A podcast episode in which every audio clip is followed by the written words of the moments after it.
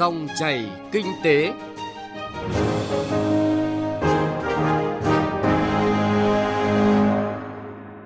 quý vị và các bạn, theo báo cáo từ hãng định giá thương hiệu Brand Finance, Việt Nam là thương hiệu quốc gia có tốc độ tăng trưởng giá trị nhanh nhất thế giới trong giai đoạn hai nghìn không trăm hai mươi đến hai nghìn không trăm hai mươi hai. Để có được kết quả tích cực này, ngoài những giải pháp của chính phủ còn có sự nỗ lực của doanh nghiệp trong việc xây dựng thương hiệu, nâng cao chất lượng sản phẩm để hàng Việt trở thành sự lựa chọn của đông đảo người tiêu dùng.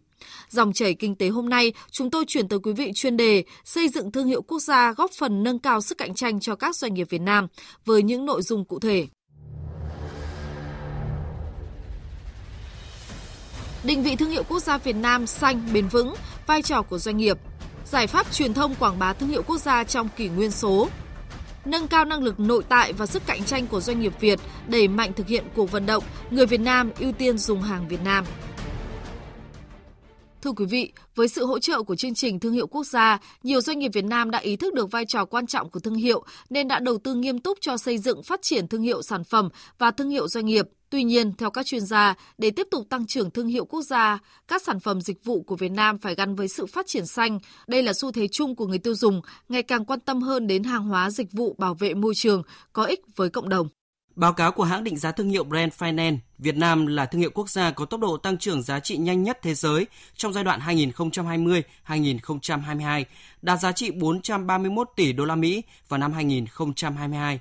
Trong top mười thương hiệu giá trị nhất Việt Nam, tỷ lệ doanh nghiệp có sản phẩm đạt thương hiệu quốc gia tăng mạnh từ hai mươi phần trăm năm hai nghìn không trăm mười tám lên tới sáu mươi phần trăm vào năm hai nghìn không trăm hai mươi hai.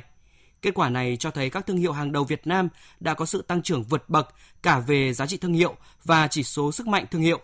Đặc biệt, doanh nghiệp đã ý thức được vai trò, tầm quan trọng của thương hiệu như là chìa khóa để giúp gia tăng giá trị sản phẩm cũng như giá trị doanh nghiệp. Thứ trưởng Bộ Công Thương Trần Quốc Khánh khẳng định. Các thương hiệu hàng đầu của Việt Nam đã có sự tăng trưởng vượt bậc cả về giá trị thương hiệu và chỉ số sức mạnh thương hiệu, nhờ đó nâng cao vị thế vững chắc trong bảng xếp hạng. Đồng thời, kết quả cũng chứng tỏ các doanh nghiệp thương hiệu quốc gia Việt Nam đã dần bắt kịp với xu thế toàn cầu là đầu tư vào giá trị thương hiệu, góp phần đáng kể trong việc gia tăng giá trị thương hiệu quốc gia Việt Nam. Hiện nay, xu hướng sống xanh, tiêu dùng xanh cũng đặt ra bài toán mới cho các doanh nghiệp Việt để phù hợp với xu thế phát triển chung và nâng cao vị thế, tăng sức cạnh tranh ở cả thị trường trong và ngoài nước. Thực tế cho thấy thương hiệu xanh đã mang lại nhiều lợi ích thiết thực cả về kinh tế lẫn những giá trị vô hình giúp doanh nghiệp tăng khả năng cạnh tranh trên thị trường, nhất là trong bối cảnh Việt Nam tham gia vào quá trình toàn cầu hóa. Theo các chuyên gia, sản xuất xanh chính là yêu cầu tiên quyết khi thâm nhập thị trường các nước trên thế giới và tham gia vào các hiệp định như C P T P P, E V F T A. Bởi những hiệp định thương mại này đều có những quy định cao về tiêu chuẩn môi trường. Vì vậy, thực hiện tốt sản xuất xanh cũng là cơ hội để tận dụng hiệu quả các hiệp định thương mại tự do và đáp ứng yêu cầu của thị trường khó tính như Mỹ, Liên minh châu Âu hay Nhật Bản. Bà Hoàng Thị Thanh Thủy, trưởng ban điều phối dự án phát triển bền vững tập đoàn T H cho rằng, chiến lược xanh chắc chắn sẽ là một chiến lược dài hạn cho các doanh nghiệp, đòi hỏi các doanh nghiệp có sự cam kết để sản xuất ra các sản phẩm chất lượng cao, giảm thiểu tiêu cực tới môi trường.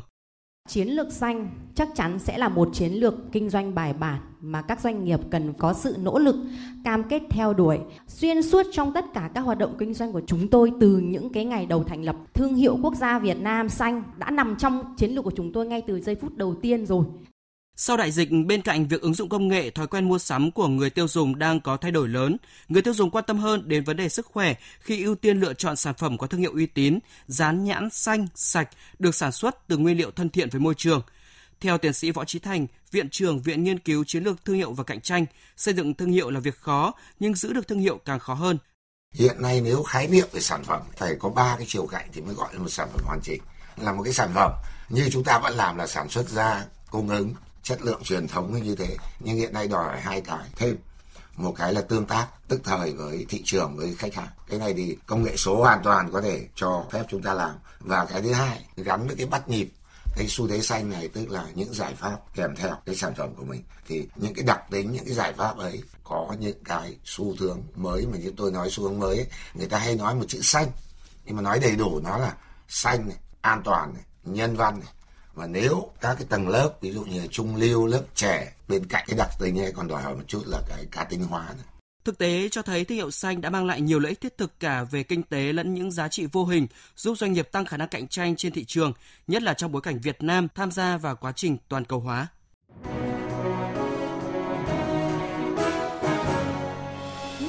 tin kinh tế, giá trị mới, thành công mới.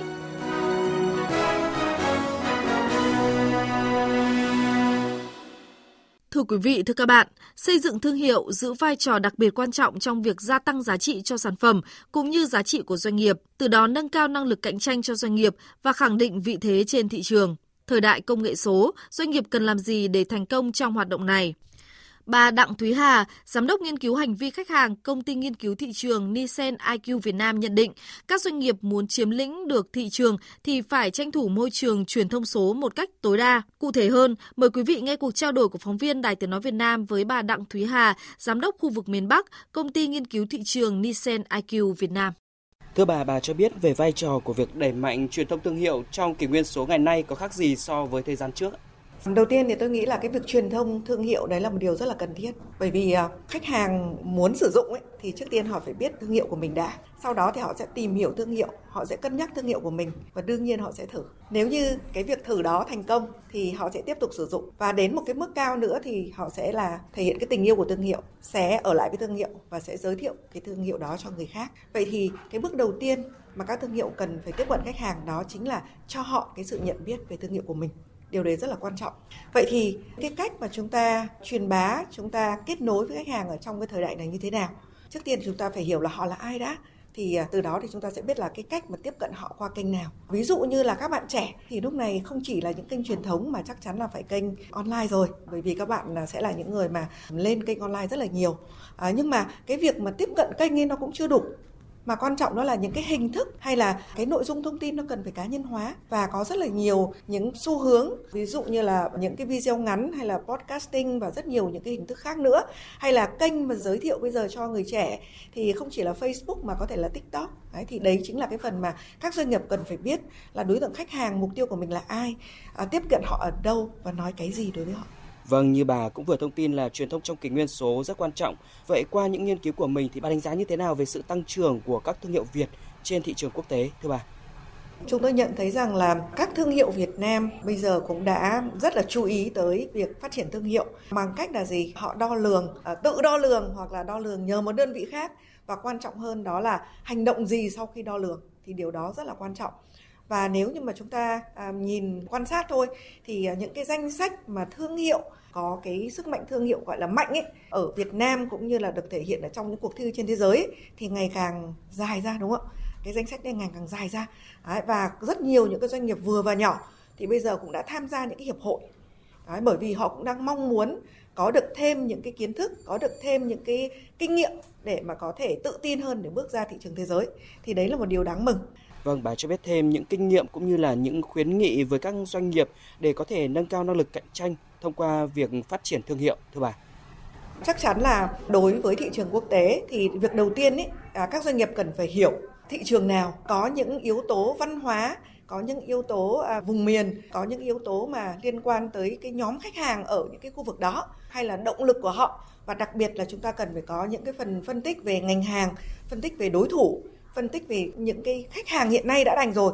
Nhưng mà từ đó thì chúng ta cũng phải xem là cái thế mạnh của doanh nghiệp của mình như thế nào. Đấy là những cái điều mà chúng ta cần phải nghiên cứu à, trước khi mà chúng ta vào một quốc gia nào đó. À, tuy nhiên thì à, cũng có những cái khó khăn nhất định. Đúng không ạ? Khó khăn ở đây có thể là sự à, à, hiểu biết về luật pháp, sự hiểu biết về những cái quy định ở trong ngành, ở những cái nước sở tại. À, hay là đâu đó thì chúng ta cũng cần những cái sự phối kết hợp ở trong quốc gia, tức là bộ ban ngành cần hỗ trợ các doanh nghiệp còn sẽ được bền vững. Vâng, xin trân trọng cảm ơn bà Đặng Thúy Hà, Giám đốc nghiên cứu hành vi khách hàng, Công ty nghiên cứu thị trường Nielsen i kiu Việt Nam với những thông tin vừa rồi.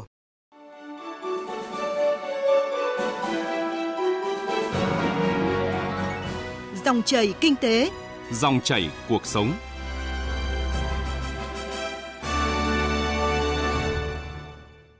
Thưa quý vị, cùng với việc đầu tư xây dựng thương hiệu bài bản, nhiều doanh nghiệp đã chuyển mạnh sang việc chinh phục người tiêu dùng bằng cách nâng cao chất lượng, mẫu mã và giảm chi phí đầu vào, tăng dịch vụ hậu mãi để tăng sức cạnh tranh. Sự chuyển biến về nhận thức của các doanh nghiệp cũng được thể hiện rõ thông qua việc tích cực tham gia các hoạt động hưởng ứng cuộc vận động "Người Việt Nam ưu tiên dùng hàng Việt Nam". Sau nhiều năm nỗ lực với những thay đổi mang tính chiều sâu, đến nay có thể khẳng định nhiều mặt hàng do doanh nghiệp Việt Nam sản xuất đã đủ mạnh để chi phối thị trường. Không chỉ nhà sản xuất nỗ lực đầu tư, đa dạng sản phẩm, tạo nét mới trong tiêu dùng, mà quan trọng là hàng Việt đã được người tiêu dùng ưu tiên chọn mua bởi sự thay đổi căn bản về mẫu mã và chất lượng. Thấy là rất là phong phú và đa dạng. Nhà sản xuất của Việt Nam đã chú ý đến rất nhiều về cái bao bì mà hợp với khẩu vị của người Việt Nam. Giá cả so với hàng ngoại nhập thì rất là hợp lý rồi. Tôi thấy hoàn toàn tin tưởng và ủng hộ hàng Việt. Mình cũng phải mua sắm hàng hóa với chất lượng thì đảm bảo, và những chương trình khuyến mại mình thấy cũng rất là hợp lý. Hàng Việt Nam mình thấy phong phú nhiều hơn cả về chất lượng lẫn cả mẫu mã và thay đổi rất nhiều. Tôi hay dùng hàng Việt và cái thời buổi khó khăn như này thì có nhiều chương trình khuyến mại. Nếu như giai đoạn trước, cuộc vận động người Việt Nam ưu tiên dùng hàng Việt Nam đã hình thành nét đẹp văn hóa trong sản xuất tiêu dùng hàng hóa thương hiệu Việt, từ chỗ vận động người Việt Nam ưu tiên dùng hàng Việt Nam, đến nay đã có nhiều sản phẩm hàng hóa chinh phục được người tiêu dùng, trong đó nhiều sản phẩm đã trở thành niềm tự hào của người Việt Nam. Đến nay, hàng Việt đã chiếm tỷ lệ hơn chín mươi phần trăm trong các cơ sở phân phối của doanh nghiệp trong nước, còn tại các hệ thống siêu thị nước ngoài ở Việt Nam, tỷ lệ này chiếm từ sáu mươi đến chín mươi sáu phần trăm. Nhiều doanh nghiệp đã ý thức tạo được thương hiệu riêng để đáp ứng tốt xu hướng tiêu dùng, từng bước đưa hàng Việt trở thành một niềm tự hào của sản xuất trong nước nói riêng và là niềm tự hào dân tộc nói chung. Bà Mai Thị Thùy, Chủ tịch Hội Nữ Doanh nghiệp nhỏ và vừa thành phố Hà Nội cho biết. Chúng tôi cũng đánh giá rất cao về cái cuộc vận động người Việt Nam ưu tiên dùng hàng Việt Nam. Thế thì khi mà chưa có cái cuộc vận động này này, tỷ lệ của cái người tiêu dùng Việt Nam ấy thích dùng hàng nước ngoài rất là nhiều. Thế nhưng mà từ khi có cuộc vận động người Việt Nam ưu tiên dùng hàng Việt Nam ấy thì chúng tôi thấy rằng là vô cùng hiệu quả. Hiệu quả ở đây chúng tôi thấy có mấy mặt như thế này. Cái thứ nhất là cũng phải tập cho người tiêu dùng ở Việt Nam mình có một cái thói quen dùng hàng Việt Nam. Thứ hai nữa thì những doanh nghiệp sản xuất ra thì lại phải đáp ứng được với lại cái mẫu mã, cái bao bì, cái chất lượng hàng hóa, mà làm thế nào để đảm bảo thu hút được những cái sở thích của những người mà người ta thích dùng hàng ngoại, người ta quay về để dùng hàng Việt Nam. Thì cái đấy là thông qua cuộc vận động này, chúng tôi nghĩ là doanh nghiệp người ta cũng phải phấn đấu, muốn bán được hàng ở trong thị trường trong nước thì cũng phải đáp ứng được cái nhu cầu thị trường. Sau hơn mười ba năm triển khai cuộc vận động người Việt Nam ưu tiên dùng hàng Việt Nam, hàng Việt đã tạo được chỗ đứng nhất định trong tâm trí người tiêu dùng. Cuộc vận động người Việt Nam ưu tiên dùng hàng Việt Nam chuyển sang một giai đoạn mới, người Việt Nam tự hào dùng hàng Việt Nam.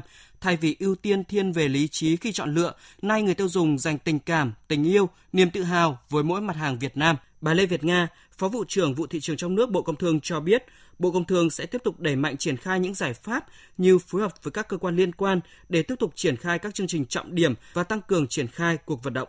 Trong thời gian tới thì cuộc vận động người Việt Nam ưu tiên dùng hàng Việt Nam cần phải được tiếp tục đẩy mạnh và có chiều sâu hơn nữa, ở một tầm cao hơn nữa về cách thức triển khai cũng như là chất lượng triển khai của cuộc vận động này. Chúng ta sẽ là vận động làm sao để hàng Việt Nam chinh phục được người Việt Nam, và chúng ta vẫn phải giữ vững được cái thị phần cho hàng hóa sản xuất trên lãnh thổ của Việt Nam mình. Nhấn mạnh việc triển khai thực hiện có hiệu quả cuộc vận động người Việt Nam ưu tiên dùng hàng Việt Nam là một trong những nhiệm vụ quan trọng, thường xuyên để góp phần phát triển kinh tế xã hội của địa phương, đất nước, đảm bảo an sinh xã hội, đảm bảo đời sống của nhân dân. Bí thư Trung ương Đảng, Chủ tịch Ủy ban Trung ương Mặt trận Tổ quốc Việt Nam, Trưởng ban Chỉ đạo Trung ương cuộc vận động người Việt Nam ưu tiên dùng hàng Việt Nam Đỗ Văn Chiến đề nghị trong thời gian tới phải tiếp tục đẩy mạnh thực hiện cuộc vận động trên ba trụ cột. Về lâu dài thì chúng ta phải thực hiện đồng bộ ba cái trụ cột.